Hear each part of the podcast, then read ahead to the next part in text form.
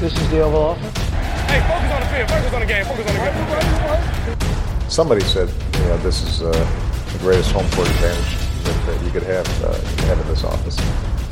Hey, we need to step the f- up, man. So that's the Oval Office.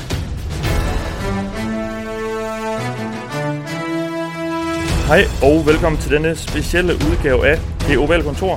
Det er nemlig sådan, at vi er taget til den britiske hovedstad London, og vi sidder lige nu på værelse 3256 på Royal National Hotel i London, som sagt. Uh, vi tager over, fordi vi skal om et par timer ind og se Texans mod Jaguars på Wembley.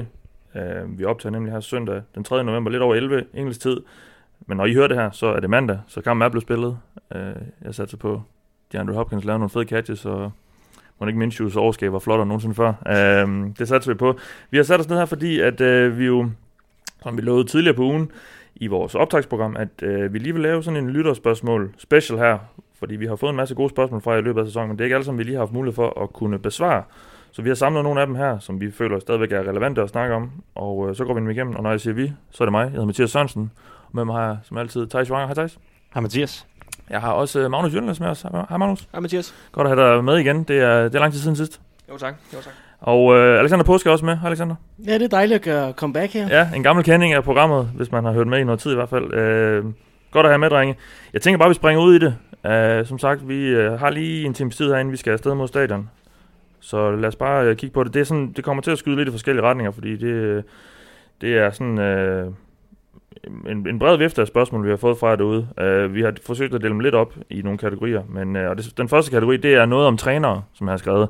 Og Christian spurgte os på Twitter, uh, han har et handle, der hedder Krille M. Uh, den 22. oktober spurgte han os, at øh, uh, Jason Garrett klapper sig selv videre til næste uge.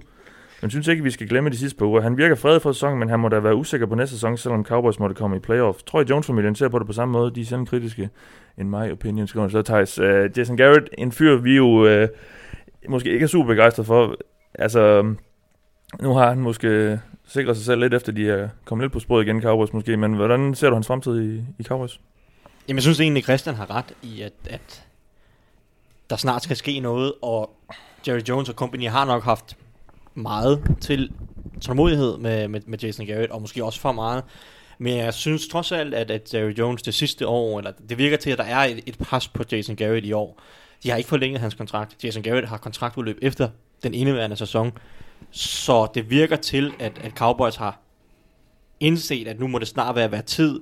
Det er et hold, som ikke siden øh, 1995 har været i konferencefinalen, på trods af, at de har haft nogle gode hold og nogle gode quarterbacks i Tony Romo i mange år, og, og nu også har en kompetent quarterback i Dak Prescott. Det er et hold, der siden netop 1995 er 4-10 i slutspillet. Altså, der er mange nederlag i første runde af slutspillet.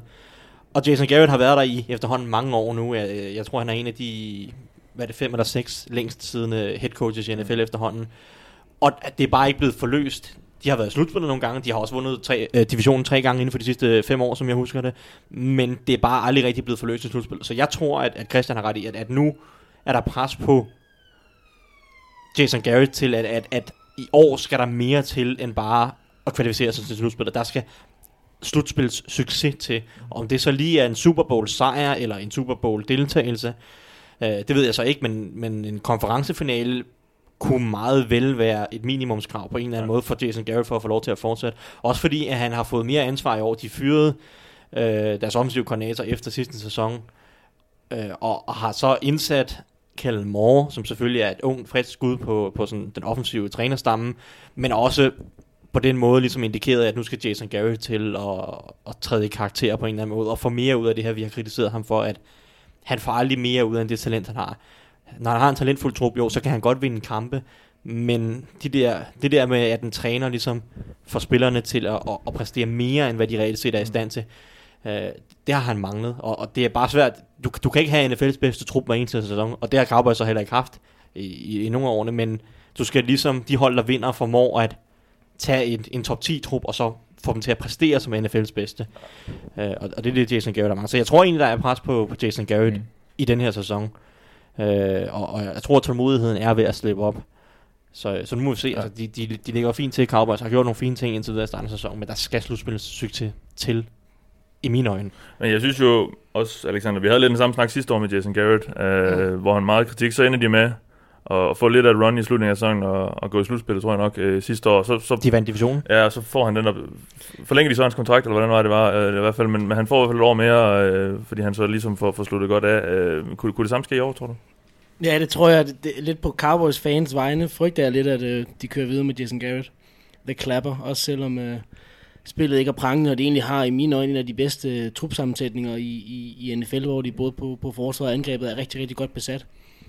Men øh, som Christian han også øh, nævner her i spørgsmålet, så der har jo lige været nogle, nogle kampe, hvor det ikke har set særlig imponerende ud med nederlag til, til Jets blandt andet. Ikke? Og så kom de så op på hesten igen mod et skadespladet Eagles hold, som måske giver ham lidt længere snor igen.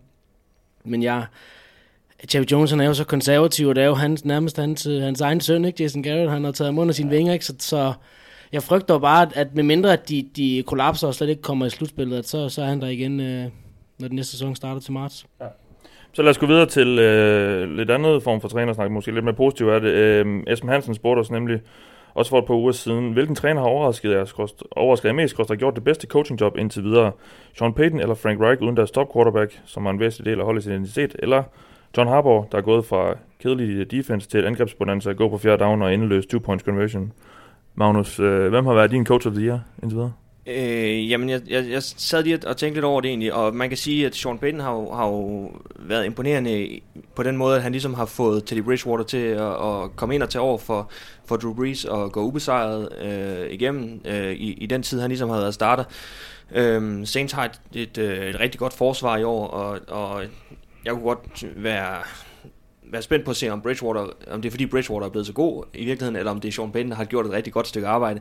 Øhm, så jeg, jeg vil egentlig gerne, ud af, ud af dem, der er nævnt her, vil jeg, vil jeg pege på Harbour. Øhm, Ja. Fordi jeg synes, han allerede startede sidste år, øh, da, da Flacco øh, blev skadet, og man valgte at gå med Lamar Jackson resten af sæsonen. Øhm, ligesom fra den ene dag til den anden jo lavet angrebet fuldstændig om, øh, og det har han ligesom videreført i år, og, og har givet holdet en helt ny identitet, og den evne til at Omstillelse. og ja. omstille sig og, ja. og gøre, hvad der passer bedst til den vigtigste spiller på holdet, øh, synes jeg er værd at belønne, kan man sige. Ja, men vi kan jo heller ikke komme ud af Sean Payton, som jo netop har været uden Drew Brees, og alligevel formået at, at få holdet løftet, så har det så været et forsvar måske, der virkelig har trådt i kraft, og Teddy Bridgewater har så lige gjort det, der var nødvendigt om, og i nogle kampe også lidt mere til. Um, han, han er en, der er svær at komme udenom også. Jo, jo, helt sikkert, og man kan også sige, at, at uh, Bridgewater spiller bedre nu, end han gjorde, da han tog over for Breeze i de første uger. Altså, han har fået noget mere mod, og, og, og virker som om, at han, han føler sig mere komfortabel i angrebet, og, ja. og øh, noget af det er helt sikkert også Sean Payton, der ligesom har både givet ham noget mere ansvar, men også øh, sagt til ham, hey, du, du kan godt, ikke? Øh, Bare gå ud og gør det. Præcis.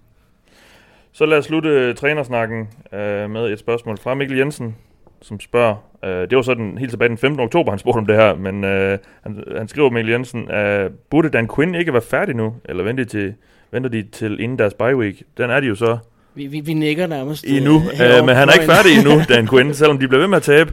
Øh, Falcons, øh, Thijs, Dan Quinns tid i Atlanta må vel være, hans dage må vel være talte. Ja, på et eller andet tidspunkt. Altså, han Ja. får ikke lov til at træne i 2020 for Atlanta Falcons, vel at Nej. mærke. Uh, det er helt sikkert, men Ja, det satser vi i hvert fald stærkt på, at han er, han, hvis ikke han er væk i, i løbet af sæsonen, så i hvert fald på Black Monday for, Jamen, for kniven. Så, så skulle det være fordi, at uh, Arthur Blanke ejeren er gået i koma, eller et eller andet. Ja, uh, nå, men altså, ja, altså, jeg kan egentlig godt respektere, at Falcons indser, at det hjælper ikke, altså, det hjælper, det redder jo ikke Falcons sæson at fyre Dan Quinn. Det, vil stadig, det kommer stadig til at være en lortesæson, Ja. uanset hvad.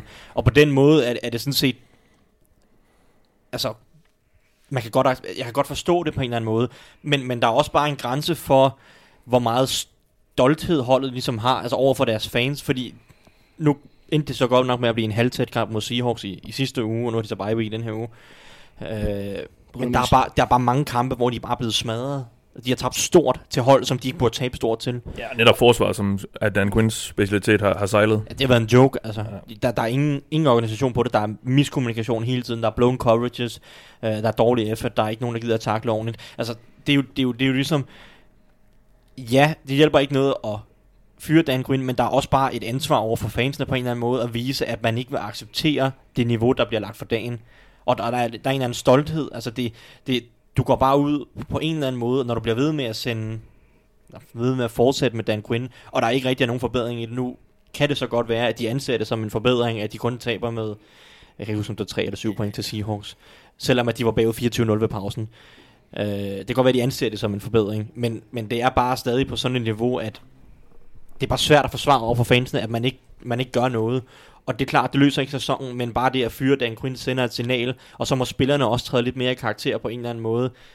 Øh, fordi når de først fyrer Dan Quinn, og spillerne, hvis de ikke så ikke forbedrer sig, så begynder der også virkelig at skulle rulle hoveder i, i spillertruppen på en eller anden måde. Så jeg havde fyret Dan Quinn formentlig for et par uger siden endda, givet præstationerne og, og, og det niveau, som, altså, det er bare dårligt coachet. Hele holdet er dårligt coachet. Der er mange penalties, som sagt. Mm. Øh, dårlig kommunikation. De, de, det, det er bare ikke godt, godt coachet på, på nogen sider af bolden, sådan set. Og det synes jeg bare, man har et ansvar over for fansene, at man ligesom kan prøve at opretholde en eller anden stolthed øh, for, for organisationen, for holdet, og, og det, det, synes jeg, det synes jeg lider lidt under, at man fortsætter med Dan Quinn. Ja. Men det er klart, at, at du kommer ikke til at vinde bare lige pludselig fem kampe i træk formentlig. Selvom Ej, sæsonen er jo tabt. Ja, ja, og, og, det bliver et højt valg næste år. Om ja. det så lige bliver et top 3 valg, eller top 5 valg, eller top 7 valg, det finder vi så ud af. Men det bliver, det bliver formentlig et højt valg næste år til Falcons. Og, og så må man tage den derfra, og det bliver så med en ny træner, medmindre mm. at der sker et eller andet helt vanvittigt. Ja, Alexander? Jeg synes bare, det er grotesk at tænke på. Vi snakker jo tit om det her med, med Super Bowl-vinduer i forhold til, at du nogle gange så har du et slagkraftigt hold, og så har du en til to år, hvor du virkelig har mulighed for at vinde noget. Og de fører 28-3 mod Patriots til Super Bowl, ikke? Og, og nu er vi her øh, knap tre år senere, og så er de altså 1 og 7 halvvejs i sæsonen. De er stadig tøvermænd. De er, de er virkelig stadig tøvermænd, ikke? Øh, og det der med, at, at Carl Shanahan, han, han skulle ud og prøve sig selv af som cheftræner, hvilket jo går rimelig godt nu i for Niners, må man sige. At øh, det har også kostet lidt. Matt Ryan spiller stadig på et højt niveau, men, men det, de værdier, det som Dan Quinn han skulle, han skulle bidrage med, det, det, det fungerer bare slet ikke. Nej.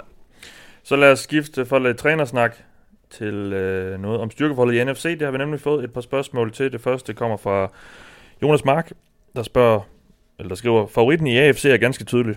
Nu kan jeg ikke lige se, hvem han skulle hentyde til der, vel? Øh, Alexander, der sidder i en Patriots-trøje. Øh, men hvordan ser styrkeforholdet i NFC? Det synes at skifte uge for uge. Er det fordi, at toppen er tungere? I NFC, eller er det, eller at holdene bare ikke er stabilt nok til at sætte sig tungt på det. Uh, det har Jonas så spurgt os om i starten af oktober, men jeg synes jo stadigvæk, det er relevant.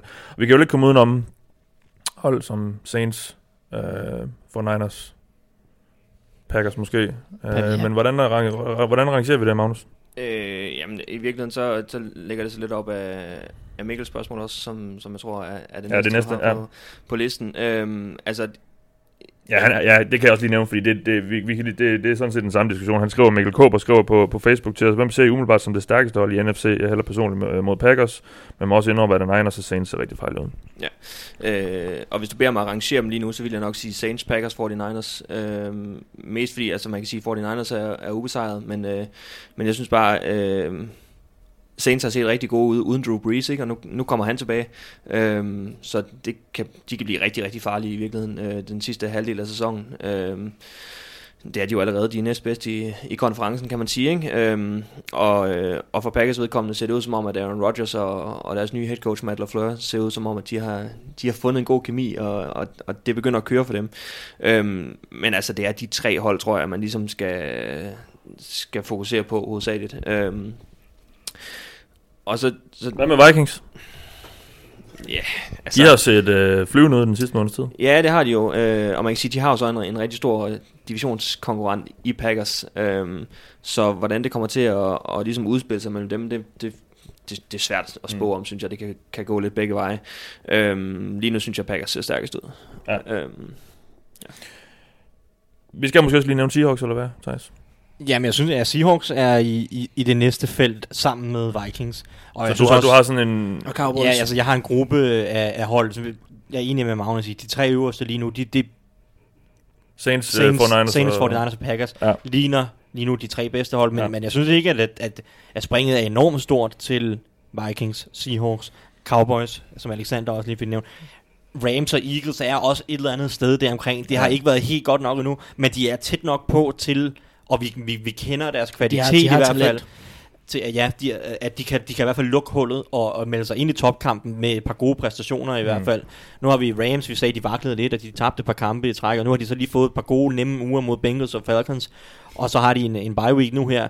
Når de kommer ud på den anden side, Jalen Ramsey bedre integreret på holdet, måske lidt mere styr på den offensive linje, Jared Goff, så, så kan de måske også sagtens gøre noget skade. Altså hele den her NFC West division er jo i, i, i mayhem. Uh, der kan blive det i hvert fald ja. i anden halvdel af sæsonen, fordi 49ers, Seahawks og Rams alle sammen ser så gode ud. Vi har, vi har vi har to 49ers mod Seahawks kampe til, ro, til gode, og en, en 49ers mod Rams kamp, og en, en Seahawks mod Rams kamp til gode også. Øh, der er virkelig nogle, nogle, nogle kæmpe opgør i den, der, i den division derude. Så Hvordan har du egentlig toppen øh, i forhold til 49ers og 49ers, Saints og Packers? Fordi jeg er lidt på, på Magnus' hold. Jeg har egentlig Saints over Niners, selvom Niners er stadig ubesejret. ja, jamen, det er et godt spørgsmål. Øhm, Fordi jeg synes lidt, man Ja. mangler at se den der statement-kamp for, for 49ers endnu måske. Og der, der synes jeg Hvad for nogle statements vil du have? At de slår Browns med 30, eller de slår Panthers med 30? Eller, øh, jeg ved godt, at de ikke har... altså, Ja, ja. Det, jeg ved godt, at de ikke har mødt uh, Packers endnu. Jeg mener, de har dem på programmet, og de har også en har kamp til, gode mod, god, til kamp til gode mod Ravens, Ja. og, og så nogle af de her divisionskampe. Øh, og, Om jeg siger ikke, de men, ikke har... men de, de, de, de, også overbevisende Rams ud. overbevisende, Ja. og, og, så, Ja. så det er bare svært at sige, at de ikke har haft... Men det er klart, at Jamen, de det er skal selvfølgelig bevise over en længere periode, og nu kommer... Altså, Garoppolo går ud og kaster fire touchdowns mod, mod Cardinals i, i torsdagskampen i den her uge, nu, inden vi, vi sidder her søndag. Og, og, og der viste han, øh, som, det snakkede vi så om optakten, som man også kan høre, hvor, hvor Anders og jeg sad og snakkede om, at kastangreber har ikke været så stor en del af øh, 49ers succes endnu, men man har stadig en, trods alt en fornemmelse af, at de kan godt kaste bolden, hvis de vil, og hvis de får brug for det, kan de så skrue op for det. Og nu med Sanders inden, som griber for over 100 yards mod, mod Cardinals, Garoppolo kaster for fire touchdowns, så er det også bare et spørgsmål om, at, at kan de skrue op for det, når de kan vil? de skrue op ja. for kastangrebet? Kan Garoppolo, bliver han også bare bedre og bedre? Han kommer jo også tilbage efter en alvorlig skade. Øh, finder han så bedre og bedre til rette? Det var det samme, vi snakkede med Ted- Teddy Bridgewater, at han så ikke så god ud i de første program, så blev han bedre og bedre og bedre. Og nu snakker vi så om, nu kommer Drew Brees ind for Saints og kan lægge mere på deres angreb. Kan 49ers angreb også blive bedre? Fordi det har så været et, et forsvarsbordet hold de første otte kampe. Men kan de lægge mere til kastangreb? Altså, jeg, jeg, 49ers kan godt være endnu bedre, end de har været. Det er der i hvert fald en mulighed for. Um, så jeg synes, 49ers og Saints for mig er helt tæt i toppen. Det kan, det kan gå begge veje. Det afhænger meget af, af Garoppolo og Breeze, hvor meget ekstra de kan tilføje til deres hold i den anden halvdel af sæsonen. Og så har jeg Packers.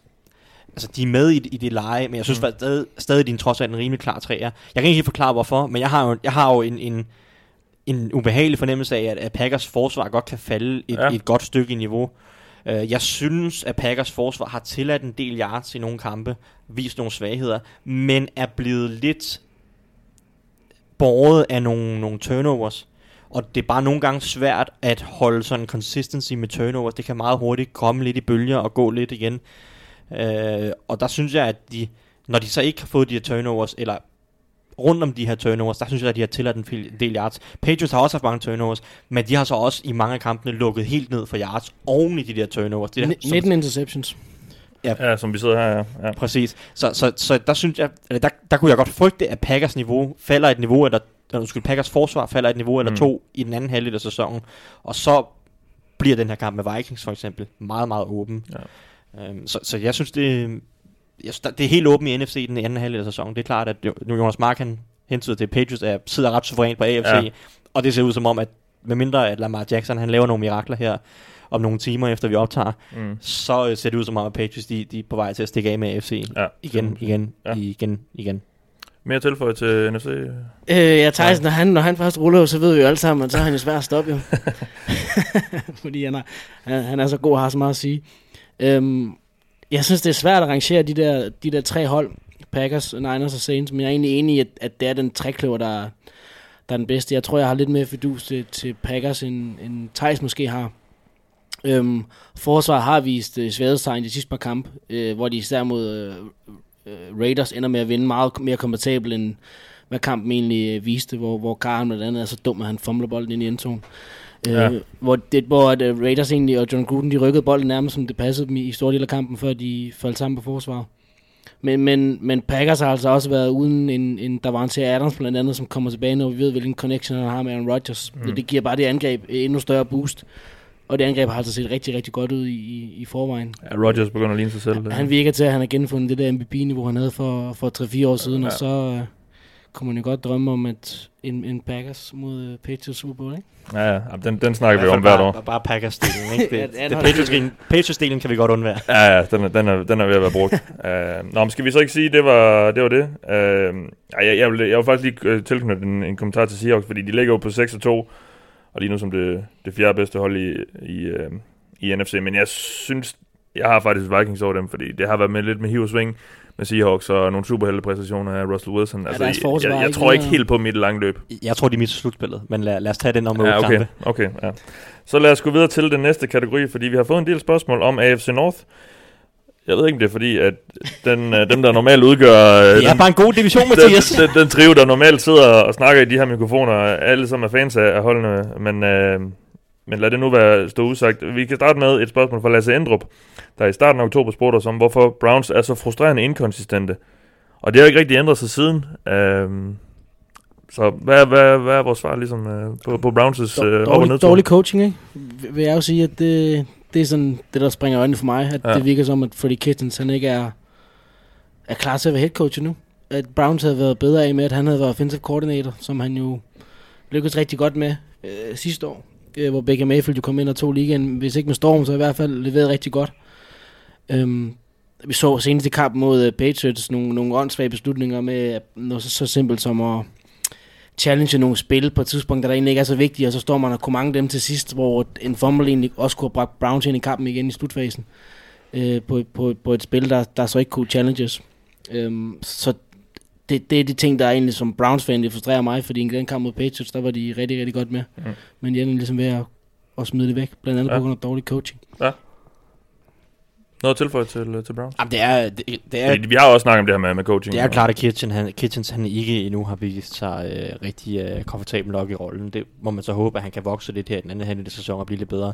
Men så er det også bare tydeligt, hvor meget det har skadet holdet ikke at fokusere mere på den offensive linje i offseason. Fordi den var ikke god sidste år, og godt nok så fungerede alting rimelig fornuftigt i den anden halvdel af sæsonen, men de to tackles, Chris Hubbard og Greg Robinson, som det var i den sidste halvdel af 2018, og så i starten af 2019-sæsonen, det, det var nogle svagheder. Og så trader man samtidig Kevin Seidler væk, og nu synes jeg ikke engang, det er fordi, at Eric Kush, som har spillet det meste af sæsonen på højre guard, har gjort det dårligt. Og, jeg, og, og, og det er ikke engang, jeg vil ikke engang sige, at tabet af Seidler har været katastrofalt for holdet. Men det er bare, at, at som helhed har du ikke fokuseret nok på den positionsgruppe. Du har ikke investeret noget som helst nævneværdigt i, i tackle-positionen i free agency. Jo, jeg ved godt, du henter Kendall Lamb ind, men han er ideelt set en backup. Du har ikke investeret noget i det i draften. Du, du drafter Drew Forbes i, hvad ved jeg, femte runde som et projekt. Og, og at du ikke du ikke har en bedre plan på tackle end Greg Robinson Mm. og Chris Hubbard, når du starter sæsonen, synes jeg er et problem. Eller har vist sig at være et stort problem. Og det er et problem, der var forudsigeligt. Vi, har, vi, vi sad hele årseason og snakkede om Browns største, eller den største frygt omkring Browns, det er den her offensive linje. Det var så mest, fordi vi frygtede tabet af Kevin Seidler, og det, men det har måske egentlig bare været, at der ikke blev gjort noget ved tackle-positionerne. Mm. Øh, og og det, har, det synes jeg bare har skabt en uro igennem hele truppen. Mest af alt Baker Mayfield, og, og, og, og, og på en eller anden måde også Kitchens. Jeg synes, at de kom ud i starten af sæsonen og vil være et virkelig, virkelig vertikalt kastangreb, der bare tyrer ned ad banen et hav af gange. Og det er bare rigtig, rigtig svært at gøre, hvis du ikke har nogle ordentlige tackles til at beskytte, dig, eller beskytte quarterbacken, øh, når han skal stå længe inde i lommen, inden han kaster ned ad banen. Så det synes jeg har vist sig at være en, en, en, en klar fejl. Det er så mere John Dorseys fejl, end det er Freddie Kitchens fejl, vel, at- vel at mærke. Men det er noget, de simpelthen bliver nødt til at adressere inden næste sæson. Der skal mere til på den offensive linje. De behøver ikke at gå ud og trade fra trader til Trent Williams og bruge et første rundevalg på en anden tackle og et andet rundevalg på en guard og hvad ved jeg. Mm. Men der skal, en eller, der skal en eller to mand ind til at hjælpe den her offensive linje og stabilisere den lidt. Øh, det, det, det holder ikke langsigtet, Nej. øh, hvad, de havde, hvad, de har, hvad de havde planlagt til den her sæson. Øh, Magnus, du er jo Broncos-fan, og skal, dit hold skal jo så senere i dag, her søndag, møde øh, Cleveland. Hvad, hvad er det for et hold, du, øh, du, du, du, du ser dit hold rende ind i i dag? Altså, hvad, hvad ser du som årsagen til de her op- og nedtur? Øh, jamen, jeg tror, øh, jeg tror, det er noget af det, altså vi, nu har vi været meget inde på coaching, og Freddy Kitchens har, har simpelthen ikke været klar, tror jeg. Øh, og, så, øh, og så må man også bare se på, altså nu nævner Thijs den offensive linje, men, men øh, det her hold var simpelthen så hyped før sæsonen, og vi, øh, vi snakkede alle sammen om, hvordan de ville overtage AFC North og, og tage hele ligaen med storm, og jeg tror simpelthen ikke, de har været klar til det. Øh, rent mentalt. Øh, altså Baker Mayfield øh, startede 13 kampe sidste år, han spillede 14, han kastede 14 interceptions i alt hele sidste sæson. Øh, I den her sæson, der har han spillet syv kampe, og han er allerede oppe på 12 interceptions, han mm. har kun 6 touchdowns, ikke? Øhm, og man kan godt give den offensive linje noget af skylden, men, men øh, det er bare et hold, som øh, ikke har præsteret, som vi havde forventet, og jeg, og jeg tror, det er... Jeg tror, jeg tror simpelthen ikke, at de har kunnet stå for presset øh, rent Nej. mentalt. Nej. Øhm. Jamen, det er også rigtigt. Altså, Baker, han har også noget ansvar. Han har ikke spillet lige så godt, som man, man kunne forvente af ham, og han har lavet... Hans præcision er simpelthen bare ikke været så god, som, som den var sidste år. Og så har han så også været lidt uheldig med nogle af de der interceptions, men, men han har ikke været på det niveau, som han skulle være, hvis man skal være i tophold i konferencen. Så lad os gå videre. Jesper Kyn spørger os, hvordan ser I som fan og eksperter jeres egne holds fremtid? Steelers og især Bengals. Puha, skriver han. Skal der nye træner til, nye quarterbacks? Jeg kan jo så starte, måske, med, med Bengals. Uh, det, det, er en, det, det bliver en længere plan, det her, tænker jeg. Det er ikke bare et eller to skridt. Med Bengals? Ja. Ej, altså... Jeg håber jo egentlig lidt på, at de, at de laver sådan lidt en, en Dolphins, som har gang i nu, eller en Browns for, for, for et par år siden. Altså, prøv at rive det hele lidt ned, og så bygge noget nyt op. Øh, fordi jeg tror egentlig stadig på, at Zach Taylor, han kan være den rette til jobbet. Men lige nu har de bare et hold, der, der ikke er godt, og det er alt for gammelt på, på de vigtige, profilerne er for gamle og så videre, og, og de har så ikke valgt at trade sig øh, ud af, øh, af det øh, problem i den her sæson. Øh, min frygt er så, at man ikke, fordi det tror jeg simpelthen ikke, men, men altså Mark Brown og ejer, ejerskabet er, er for konservativt. Altså jeg tror aldrig, man vil, man vil overgive sig til den her øh, øh tab med viljeplan, som, som Dolphins og Browns har kørt. Øh, jeg tror, man har for meget stolthed til det simpelthen. Øh, og man er ikke nok enig i det der nye med, hvordan man bygger hold op i, øh, i nutidens NFL med med salary cap'en og så videre. Altså, jeg, jeg, jeg, jeg frygter lidt, det kan, det, kan blive, det kan blive nogle hårde år, vi går ind i. Det har det så også været de sidste par år, men, øh, men jeg synes egentlig, de har været relevant i større eller mindre grad øh, i, i en del år Bengals, men det, det har lidt ramt muren nu, og de, og de spillere, der var gode for fire år siden, de er der stadig, de er bare, nu er de bare fire år ældre, øh, naturligt nok jo, og bare ikke lige så skarpe mere, øh, og de har nogle dyre kontrakter osv. Øh, jeg frygter lidt, at, at det godt kunne, kunne blive noget, lidt tyndt. Nu må vi se, om, om de vælger og øhm, om de vælger den rigtige quarterback, forhåbentlig, i, i toppen af draften næste år, hvis de får mulighed for det. Jeg skulle, det skulle ikke undre mig, hvis de får det fucket op og ender med det fjerde valg, eller et eller andet med, ved at vinde på kampe her til slutningen af sæsonen. Men der skal i hvert fald en ny quarterback til. Jeg er ikke sikker på, at der skal en ny træner til. Øh, som sagt, jeg, jeg tror, Zach Taylor er den, er den rette til jobbet, i hvert fald lige nu. Øh, men man skal også give ham tid. Og det tror jeg også, han kan få i Bengals, fordi de er utrolig lojale over for, for deres træner teams og så videre, og er ikke meget for at, at tage forhastede beslutninger på den front. Så øhm, ja, jeg, jeg er lidt... Øh, jeg, jeg frygter lidt nogle, nogle, nogle år som, som Bengals-fan, øh, hvor det godt kan, kan se skidt ud, øh, og man ikke rigtig helt kommer med sig til det her fulde rebuild, som jeg tror, der skal til endnu. Så lad os... Hvad med Steelers, Thijs? Ja, jamen... Øh, Steelers er jo en svær situation, eller en prekær situation i hvert fald. Altså, jeg vil jo... Øh, jeg vil jo give Tomlin mere tid, eller et år mere, efter den her sæson, vel at mærke. Steelers kommer ikke til at vinde noget i år. Øh, der er stadig en lille chance for, at de kan komme i slutspillet af. Men, men, det tror den lokale presse på. De tror på, at de går i slutspillet. Ja, men altså, de, har en, de har en mulighed for at gå i slutspillet. Det har de, men, men den er nok ikke helt stor. Hvis de går i slutspillet, så tager de rimelig hurtigt formentlig. Men, men det, som er, det, som gør, at jeg vil give mig Tomlin et år mere, det er, at forsvaret for første gang i, i meget, meget lang tid rent faktisk spiller godt. Og endelig er der ligesom kommet et niveau på forsvaret. Steelers har i, ja, siden Super Bowl hvor de var med i Super Bowl taber til Packers i 2010-sæsonen. Efter det år, der, var, der havde de, de havde en rigtig gammel kerne af spillere der, som de blev nødt til, og de blev nødt til at lave et generationsskifte på forsvaret. Og det var ligesom Mike Tomlin, der skulle træde i karakter der i, i starten af det her årti. Og det har så taget 5-6 år for lang tid. Mm og få bygget et eller andet forsvar op. Den her secondary har i overvis et kæmpe problem i de år, hvor Steelers angreb var godt. 2013, 2014, 2015, 2016, 2017 sågar.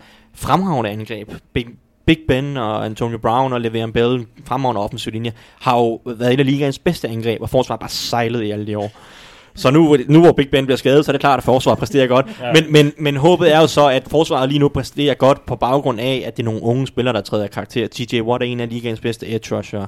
Devin Bush kommer ind og ser forholdsvis lovende ud. Minka Fitzpatrick trader sig til, laver nogle spil nede i bagenden.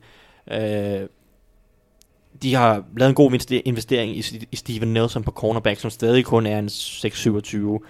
De har Stefan Tuitt, som, som godt er skadet. skadet i år, men, men er stadig en ung spiller. Så de har en rigtig, rigtig ung og, og, og dygtig kerne af spillere, som man kan med i hvert fald nogenlunde tiltro til også kan, kan spille godt næste år. Og så må man jo bare håbe, at, at Big Ben, som jeg stærkt antager tager en sæson mere, kan vende tilbage på et eller andet brugbart niveau. Der, altså, du kan ikke begynde at... Så, så længe Big Ben vil spille, så må du bare håbe på det bedste, føler jeg. Og der, der tror jeg, at der, så må du gå med tomlen. Så må du bare sige, hans erfaring trods alt, og at forsvaret endelig ser lidt bedre ud, det er deres bedste chance for at gøre en eller anden form for skade med ben, Big Ben. Så er det klart, der er ingen, der ved, hvilket niveau han vender tilbage på. Men der må du som Steelers-fan bare krydse fingre for, at det er godt nok. Måske hvis forsvaret er bedre, så er der ikke behov for, at han vender tilbage som en top 10 quarterback. Måske kan han bare gå ind og være en lidt over middel quarterback i NFL, og så er det nok til at stadig at være et, et godt hold i NFL. Det er det, Steelers-fans skal håbe på næste år. Og i og med, at, at Big Ben formentlig spiller mere, øh, et, et par år mere, et, et eller to år mere, så synes jeg også, at Tomlin skal have, have chancen. Ja. Ligesom at køre det færdigt. Så må man beslutte sig for, om Tomlin så også kan køre den næste generation af Steelers quarterback i, øh, videre. Lad os tage et sidste spørgsmål. Det kommer fra Mathias Lykkegaard Petersen, der på Facebook har spurgt os, er Lamar the real deal, eller har han en kurs mod en karriere, der ligner Kaepernicks? Og så tilføjer Mathias, altså før han tog knæ, så lad os, lad os fokusere på, øh, på det, der sker på banen. Lad os ikke uh, håbe, at, at Lamar ender i, i samme situation som Kaepernick ikke kan få et job. Uh, men det her er, Alexander, er vel i, virkelig et spørg- i virkeligheden et spørgsmål, der, vi for alvor får svar på mm. i nat, og det vil sige så natten til i dag, hvor folk hører det her formentlig mandag eller, eller tirsdag, natten til mandag i hvert fald, fordi Ravens møder Patriots. Og det bliver måske den første helt store test af, Lamar Jackson, i hvert fald i den her sæson, øh, på om han er the real deal. Hvad, hvad, hvad siger du lige nu her inden kampen? Det, det siger jeg jo, han er.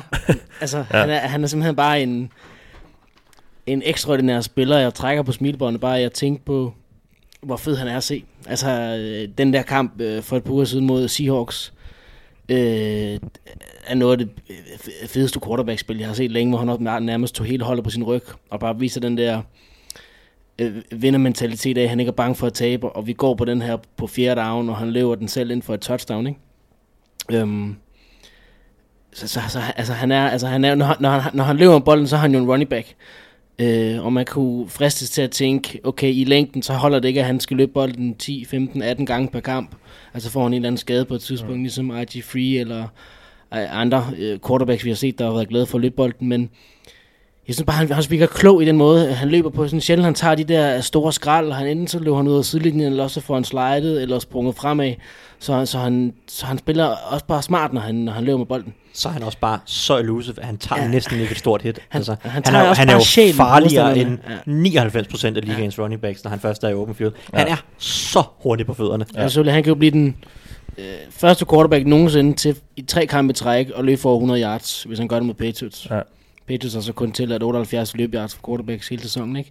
Så, så igen, som du selv nævnte, Mathias, det bliver en, en kæmpe, kæmpe test, for Patriots mm. har med tidligere hold, de, de sidste par år, med tidligere forsvar, haft problemer med de her elusive, eller quarterbacks, der, der kan løbe med bolden. Øh, eller, eller, eller Cam Newton øh, og andre. Men jeg, så jeg, Trubisky. Ja, ja, også Trubisky. Så, så jeg er spændt på, om, om når Patriots, det er også der, deres første rigtig store test over for en god quarterback, der virkelig har en, en speciel pakke, så det er jeg rigtig, rigtig spændt mm. på Mm. at se. Men jeg vil sige, at han er the real deal, og jeg tror, han kommer til at, at, at være blandt de bedste quarterbacks mange år i fremtiden, for han har også fået lagt i forhold til sin rookie-sæson præcisionen på sit spil, på sit kast, og han har fået er blevet bedre til at læse modstanderens forsvar, og han har bare taget et, et rigtig stort skridt mm. På det spil også.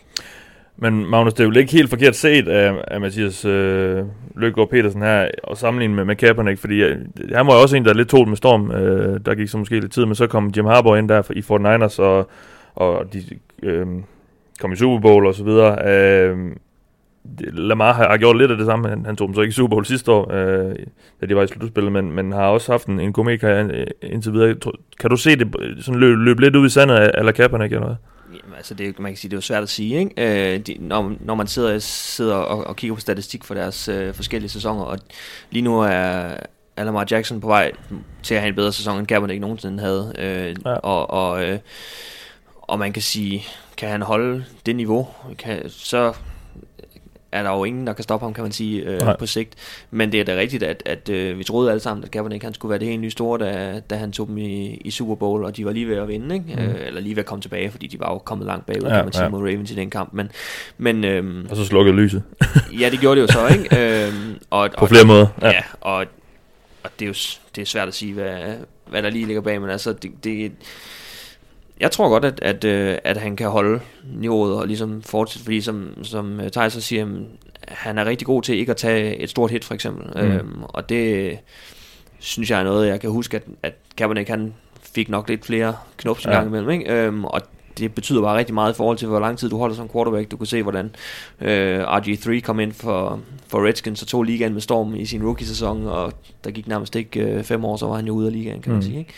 Øhm, så det betyder rigtig meget. nå, han er stadig i ligaen. Han er stadig i ligaen. Men Hos Det Ravens. er ikke meget, det er ikke meget man til at til ham, vel? Nej, det er fordi Øhm, Lamar Jackson spiller. Ja, og, øhm, og, og du ser bare de der quarterbacks, som, som tager mange hits, og Ja. ja. det sætter sig på en Ja, eller anden måde. ja, Ikke? Øhm, Andrew Luck. præcis. Ja, det er så lidt en, en anden type måske, men han, vil- han har fået sin, sin slag. Jeg vil gerne tilføje også, jeg synes i forhold til Kaepernick har Lamar Jackson meget bedre naturlige kasteevner. Lamar Jackson kast, kæmper stadig lidt med præcision en gang imellem. Den er blevet bedre end sidste år. Øh, men hans mechanics, som jeg synes er det, der er problemet for hans præcision, er blevet bedre. Og så har Lamar Jackson et for, forrygende touch på bolden, stadigvæk i sin kast, og han har en forståelse for ball placement, mm. hvilket vidner om, at okay, kan han bare få blive lidt mere konsistent i hans øh, kasteteknik, så har han forståelsen og, og touchet til at levere nok god kast. Han bliver nok aldrig en top 5 kastende quarterback i NFL. Mm. Det er der heller ikke brug for overhovedet. Han kan mindre kan sagtens gøre det for at være en af ligens bedste quarterbacks. Ja. Men jeg synes, han viser nok forståelse for det, og jeg synes også, som Alexander siger, han læser spillet meget bedre, end mange giver kredit, eller ham kredit for. Han er en klog quarterback, også når han står i lommen og læser coverages.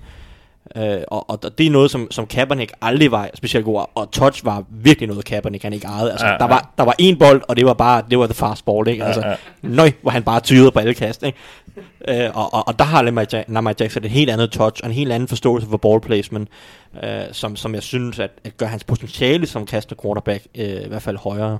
Om Mm. han så, hvor, hvor højt han så kan bære det, eller hvor langt han kan bære det, det må vi så finde ud af. Men jeg synes allerede, fra rookie-sæsonen til nu, og fremadrettet, er der, er der tegn på, at han kan blive en, en ret solid kastende quarterback, Ja. også ud over hans evner som løbende quarterback. Godt. Så lad os skifte emne lidt, fordi vi har også fået en række spørgsmål, der relaterer sig lidt til, hvordan man skal sætte sit hold sammen i NFL. Øhm, det første kommer fra Morten Sørensen, der, øhm, ja, det er faktisk lidt, for lidt over en måned siden. Han spurgte os den 1. oktober, hvornår et hold bør gå i rebuild mode, og hvilken metode er efter jeres mening den bedste. Og der synes jeg jo egentlig, et hold som Bengals lige nu er et, er et meget godt eksempel på, hvornår et hold bør, bør gå i rebuild mode, fordi der har man et hold, der, der har løbet panden mod muren i, i, en, i en række år nu, og det, de kommer ikke rigtig videre, og man har en, en række aldrende profiler, som øh, har peaked, og som man måske burde, øh, burde sende ud af, ud af huset. Um, Ja, og en, mid, altså en, og en middelmådig quarterback også. Ja, altså lidt og- stok i middelmådighed. præcis, ja. Um, så Bengals kunne egentlig være et meget godt øh, Også, også eksempel lige nu, synes jeg. i hvert Bengals økonomisk set, det er også en vigtig, synes jeg. Ø- økonomisk set har Bengals jo investeret i at være forholdsvis konkurrencedygtige Ja. de sidste par år. Og, og hvis du skal starte helt forfra, så bliver du nødt til at økonomisk gå ud og sige, okay, nu tager vi et par magre år, mm. eller, Mhm. hvor vi ikke bruger hele lønloftet, og så ligesom bygger op til at pike på et eller andet tidspunkt, ja. Hvor vi så, her skal vi akkumulere draft Mhm. picks og penge til. Øh, Og der er, ja, der har Bengals også prøvet at presse det, eller ikke presse det, fordi der er mange hold, der bruger mere cap space end Bengals, men, men også har dem prøvet at maksimere det med Ja. kontrakter til, som de her, du siger, allerede typer. Gino Atkins, Dunlap og så videre. Så spørger han, hvilken metode der er efter jeres mening er den bedste. Og vi har jo set nogle meget aggressive metoder. Øh, lige nu er, er Dolphins midt i det. Browns for et år siden øh, valgte også at, at tage et par år, hvor, hvor de tabte mere eller mindre med vilje. Det sagde de selvfølgelig ikke offentligt, men, men det var rimelig tydeligt. Det var det, der var, der var tilfældet af Magnus. Altså, er, er det måden, man gør det på nu? Fordi det er jo som sagt meget, en meget aggressiv og, og meget, øh, også meget åbenlyst udad til, at man egentlig ikke forsøger at være særlig konkurrencedygtig. Altså man kan sige, det, det uh, Dolphins gør i år for eksempel, det er jo uh, nærmest at sige til fansene, I behøver egentlig ikke at komme og se kampene, fordi uh, vi, vi taber alligevel, så uh, bare vent, det bliver bedre. Ikke? Ja. Uh, og der vil jeg egentlig sige, at der synes jeg faktisk, at noget af det Bengals prøver at gøre nu, altså, det har været en forfærdelig første halv sæson for dem, um, men de prøver rent faktisk nu, i dag skal vi uh, se ham for første gang, eller er de bare week, det kan jeg ikke huske. De har bare week i dag, Det, er så det bliver næste uge med Ryan Finley. Skal, skal, skal vi se Ryan Finley for første gang, ikke? Ja. Øh, og der, der, der synes jeg egentlig, at Bengals gør det rigtige i ligesom at sige, okay, den her sæson, den er tabt. Øh, vi har en ung quarterback, som vi har Mm. taget i draften i år. Lad os se, hvad han kan, fordi Ja. ja. hvis han nu øh, mod forventning øh, blæser dem af banen, jamen så har de et øh, topvalg i øh, draften næste år formentlig, øh, som de kan bruge for noget andet end en quarterback. Ja. Øh, og jeg ved, du selv har nævnt Chase Young på et tidspunkt. Ja, han er jo... Øhm, ja. og, jeg, og jeg sidder lidt som Broncos-fan med den samme fornemmelse, ikke? Nu skal vi, øh, skal vi i dag, nu nævnte du Browns-kampen tidligere, øh, vi skal i dag til øh, Brandon Allen Ja. øh, spille for, for, for Broncos, øh, og han er altså ikke rookie, og det er ikke ham, man satser på i fremtiden, men man har et, et, et andet rundevalg siddende på bænken, som man egentlig kunne have aktiveret for Ja, Drew Lock, ja. i Drew Lock, øhm, som vi må vente formentlig tre uger endnu med at se. Øhm, så så jeg, jeg synes egentlig, at Bengals gør det rigtige, og det er klart, at man kan godt gøre, som Dolphins gør, med ligesom at sige, vi, vi sælger alt. Mm. Øh, fordi de har fået en ny head coach ind, og de vil gerne gøre noget helt nyt. Og fred være med det. Altså, hvis det virker, kæmpe succes. Mm. Hvis, det Det ender er med, også en de der, risk, ja. hvis det ender med, at de der draftvalg, de så får, ikke bliver til noget, Ja. så er de bare sat nærmest 10 år tilbage. Ikke? Ja. Øhm, så man skal også passe på med at overgøre det. Øh, og om der kan være en fordel i at holde på nogle af de bærende kræfter, Mm. som stadigvæk har en forholdsvis ung alder og ikke er alt for dyre. Ikke? Ja, og lige netop det, det er relateret det næste spørgsmål så til, det kommer fra Michael Kærgaard Stålhammer, der spørger os, hvorfor er det, at dårlige hold trader sine gode spillere væk i bytte for draft picks til næste år, i stedet for bare at beholde dem og bygge sit hold op om dem? Så kan man ikke, kan bare ikke se fordelen i, når man ved, hvad man har, men ikke ved, hvad man får i traden. Og det er jo lidt, altså vi, vi kunne jo tage Fitzpatrick, Minka Fitzpatrick-handlen, Ja, og Larry Tunsil. og Larry Tunsil, ja, øh, begge fra Dolphins, og så til henholdsvis Steelers og, og Texans. Altså her har man to unge spillere, forholdsvis unge spillere, der ser lovende ud for fremtiden, øh, men man vælger at bytte dem væk. Øh, Alexander, altså, jeg kan jo egentlig godt se, hvad han mener her, øh, Michael, men, men det handler også om, men hvorfor gør man det? Det handler også om, hvad for en, hvad for en værdi, du kan, du kan få, hvis du... Det er klart. Tunsil, det, det er svært at sige nej til to første rundevalg, næsten uanset hvem det er. Netop, og, og, og det er også nogle gange et spørgsmål om, okay, føler vi, at... at altså, man, man tænker også, at, at det hold, der har haft den her spiller, de trader væk et stykke tid, har jo rimelig godt indblik i, hvad det er, den her spiller kan, og måske mm. ikke kan. Øh, og, og hvordan vedkommende passer i det system. Øhm, og så kan der jo altid være det med, okay, nu ved jeg godt, det er forskelligt, hvor langt en spiller nu er, hvis det, hvis det er en, der kun er i sit andet år, der har to års tilbage som i kontrakt. Så er der noget andet, hvis det er en, der er i sit, i sit fjerde år af en kontrakt, og man tænker, vi vil egentlig ikke... Øh, Investere for, mere, ja. investere mere eller forlænge med Ja. vedkommende, øh, og så kan vi få noget retur. Øhm, og så kan man så argumentere mod sådan, så er der også noget med compensatory picks, hvis man mister spillere osv., ikke? Men, men det er jo ligesom den, den afvejning, der ligger i det. Nu synes jeg for eksempel for nylig, der var, øh, der er også de trades med, med egentlig relativt solide spillere, hvor man så får et 6. eller 7. rundevalg retur, som jeg sjældent kommer til at, at forstå. Ja.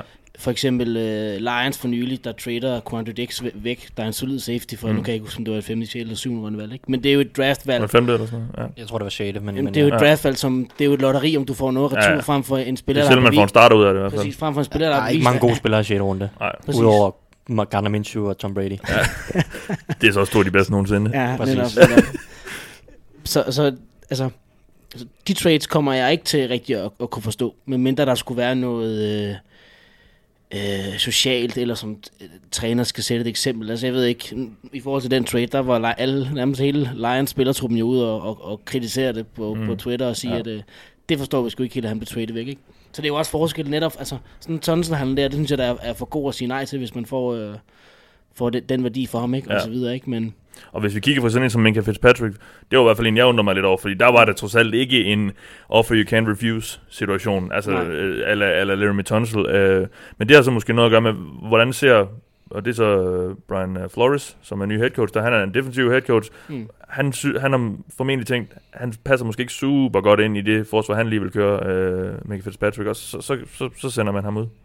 Jamen, I stedet for at tilpasse det. Ja. I, i Minka-situationen, som jeg forstod det, så var det Minka, der gerne ville trades væk. Ja. Han var... Og det samme så han, med, han, med Ramsey han, også. Han og- gad ikke at, Nej. at lege tank på det to år. Nej, Uh, og han, han anmodede om at blive traded væk. Ja. Og der tror jeg, at Dolphins, fordi de netop har valgt en ekstrem approach, har sagt, okay, vi kommer ikke til at toppe i 2019, vi kommer heller ikke til at toppe i 2020. 21 best case, men måske mere sandsynligt 22 eller 23.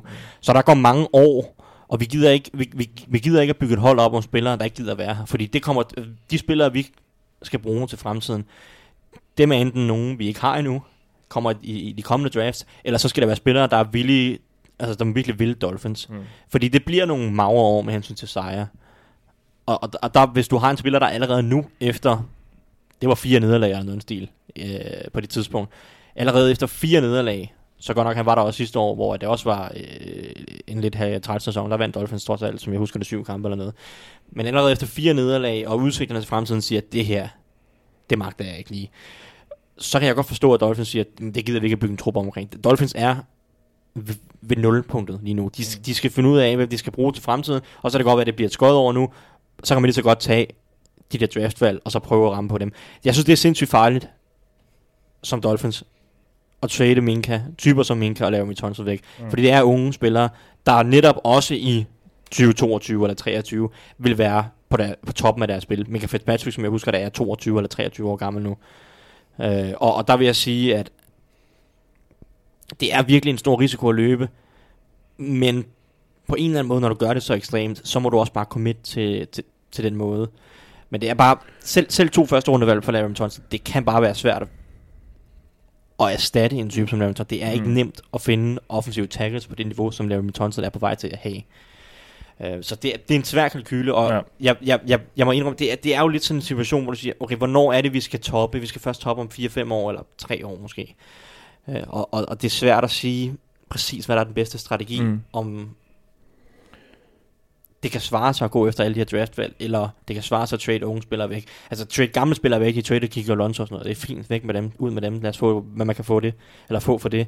Men ja, jeg, jeg, jeg ved ikke, om der er et, et endegyldigt svar på det der med, med unge spillere versus rookie Men, picks. men du bliver nødt til at have bare en eller anden form for stamme. Altså, jeg har svært ved at se på, at du laver et, et Men- fuldstændigt skifte, og du så bare håber, at du kan ramme på alle de her første og anden rundevalg. Øh, altså, Jeg er enig, men, men, men det er jo heller ikke... De har jo stadig... Jeg er ret sikker på, hvad de selv synes er en stamme, defensivt i hvert fald. Uh, Christian Wilkins, som de vælger i første runde, er ret sikker på, så de, de ser som en hjørnesten for at bygge op omkring. De har ikke Xavier Howard, som de forlængede med uh, på cornerback. Og så har de Jerome, Jerome Baker, som de også tog i draften sidste år. Så har du, det vil sige, du har en defensiv linjemand, en linebacker og en, og en og def- defensive back, som jeg tror, at, at Dolphins føler, okay, dem kan vi godt bygge noget omkring. Så kan det godt være, at der mangler otte andre starter på forsvaret, og det gør der nok. ja, på altså, Ja, og, ang- har en håndfuld solide angrebet er langt væk. Angrebet er langt væk, og der mangler fem offensive linjefolk, en quarterback, running back og tre wide receiver. Ah, to måske. Vi kan godt Preston Williams skal vi give lidt kredit. Men altså, Ja. øh, og, og, det er selvfølgelig det er selvfølgelig svært at erstatte alt det, men men altså det er jo ikke sådan, at det, det er jo ikke sådan at de nægter at have gode spillere på holdet, trods alt.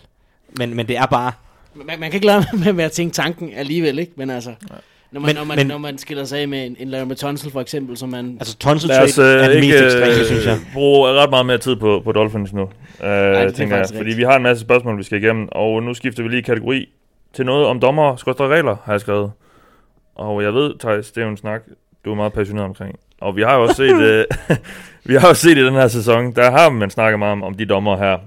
Øhm, ja, øh, og jeg har egentlig udskudt det lidt, fordi du har spurgt mig et par gange, skal vi ikke snakke noget om dommer? Jeg har bare, jeg har bare sagt, at det er bare svært at undgå det, fordi det er bare så meget oppe Ja, og det, det, det er så død, jeg synes, det er død lidt ud, øh, måske de sidste par uger. Øh, men grund til, at jeg også, som, øh, som den, øh, nu, nu er det jo lidt mig, der bestemmer, hvad vi skal snakke om, og grund til, at jeg har udskudt det lidt, det er egentlig, fordi jeg synes egentlig, det er lidt af en diskussion, man ikke rigtig kan komme nogen vejen med, fordi vi, vi kan bruge os alt det, vi vil, men det er, som det er lige nu i den her sæson, så kan vi snakke om i offseason, hvad man skal gøre, hvis NFL beslutter, der skal gøres noget. Øh, men Jonas Gillet spørger os, hvorfor er dommerne i NFL så, og så har han så været venlig at skrive fem øh, stjerner, og så skal man bare ringe øh, spørgsmålstegn. Magnus. Øh, dommerne i den her sæson, altså hvad, hvad, hvad er der at sige? Altså, det, Jamen, altså, altså, det, det har jo set meget tvivlsomt ud. Ja, og vi har også snakket om det, ikke bare i den her sæson, men også i tidligere sæsoner, ikke? Øhm, og, øhm, altså, Og hans spørgsmål kom jo et efter den Detroit, øh, eller den Ja. Lions-Packers kamp der. Jeg tror, han er Lions-fan, som Ja. jeg husker det. og, Han skulle i hvert fald også hashtag Detroit versus refs. Ja. og jeg vil sige, uanset om man er Lions-fan eller, eller andre fans af andre hold, så, så tror jeg efterhånden, at man har oplevet, at, øh, at kald går imod ens hold, og, og Det sidder sådan en Patriots-fan, ikke? Altså. måske, måske, måske, måske, måske lige med undtagelse af Alexander. Men, men øh, lad, os ikke, lad os ikke øh, dvæle ved det.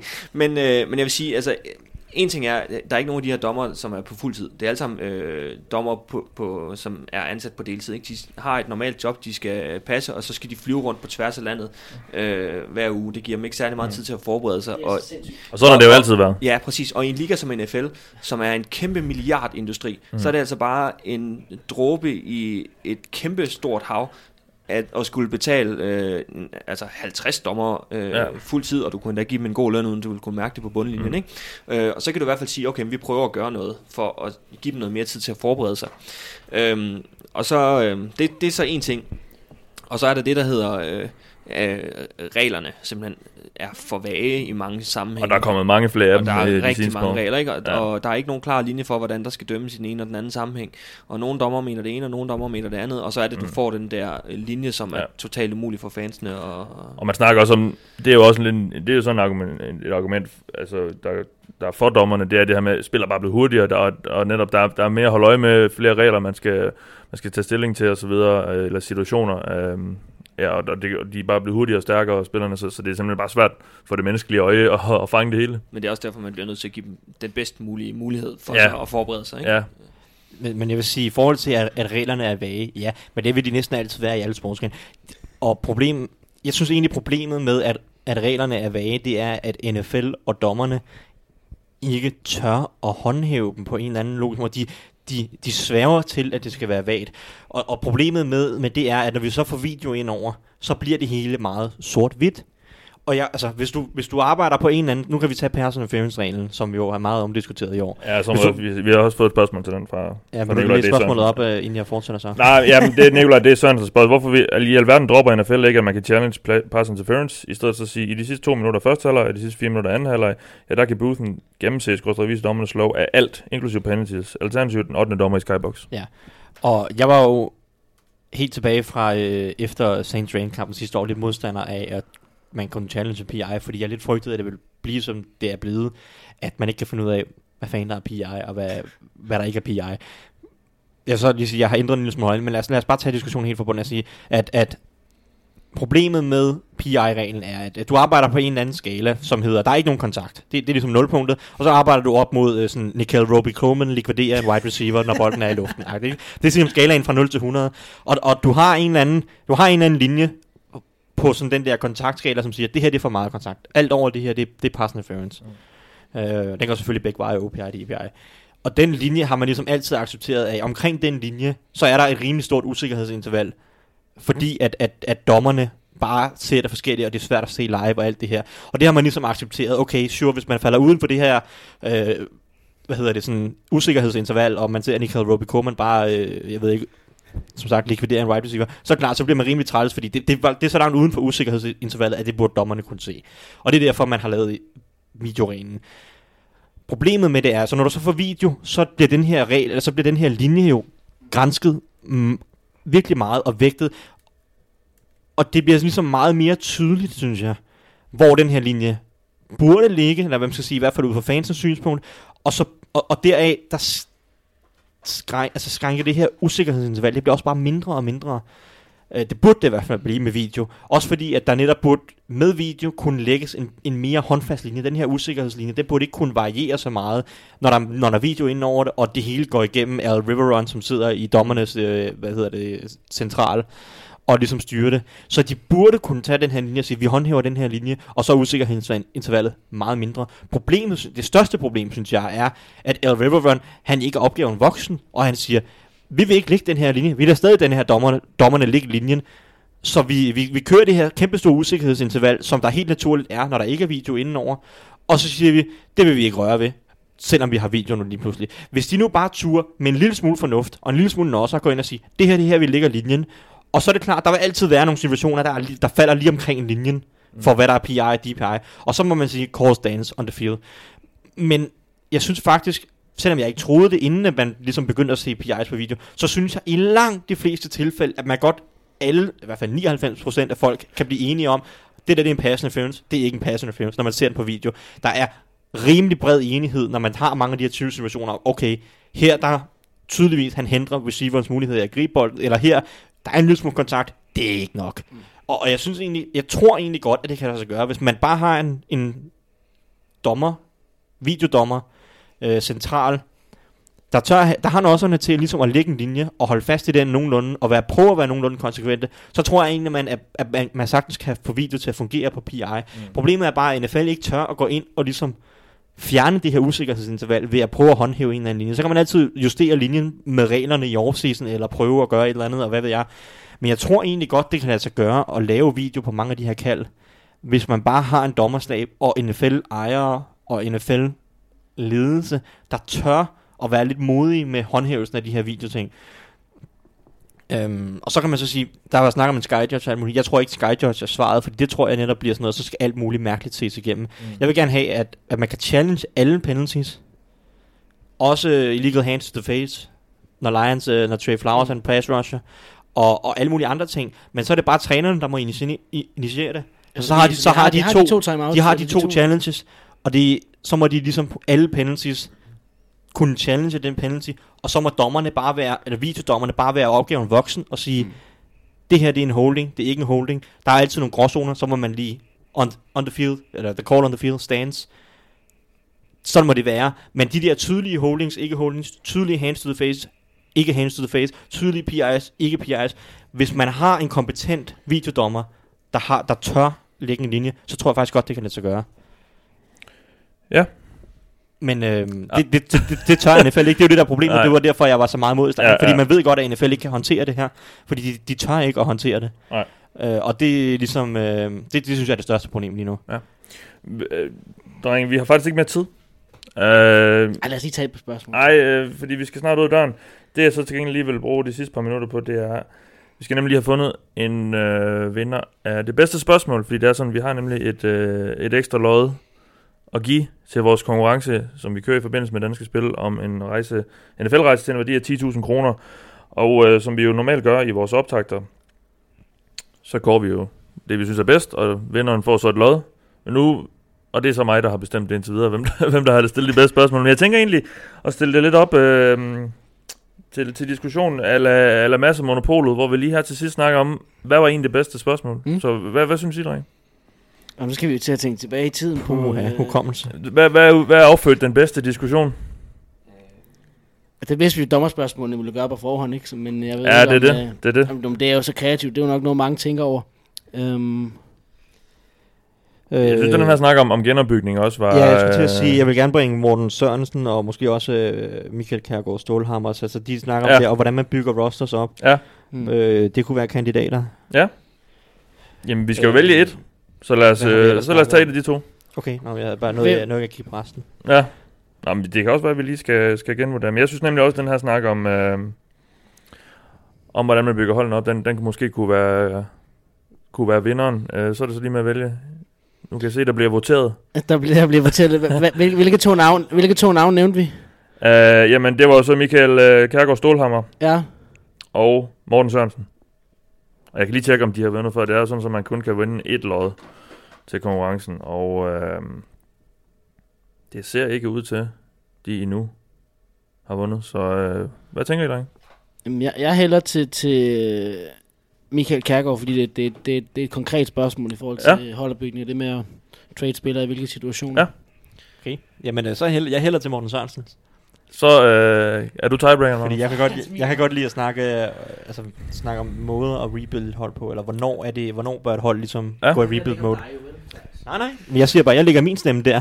Ja, Ja, øh, jamen altså, jeg synes, at... Øh, nu skal Så jeg, nævner nu du den helt jeg- nu skal jeg tredje. Rigtig, rigtig trække noget, ikke? ja, ja. Øhm, altså, jeg er helt enig i hvert fald, det er den, det er den rigtige diskussion øh, at gå ind i. Altså det der omkring, øh, hvordan bygger man holdet op, Mm. og hvordan... Også fordi der er, mange, der er mange forskellige måder at gøre det på, igen. Præcis, og der er rigtig mange hold, som har brug for det.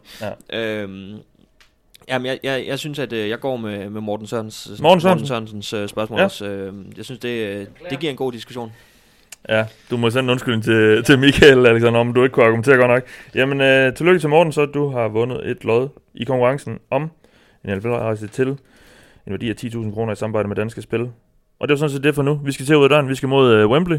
Forhåbentlig bliver det en god kamp, som sagt. Øhm, du har i den omgang lyttet til mig. Jeg kan lige sige, jeg synes faktisk lige, vi laver et, øh, et lignende øh, program i slutningen af sæsonen, fordi der er en del spørgsmål, vi ikke nåede at svare på i dag, som øh, stadigvæk er, tror jeg, kunne, kunne afføde nogle gode øh, diskussioner også, og så samle, kan vi også samle nogle op i løbet af de næste par uger, øh, ligesom vi har gjort indtil nu.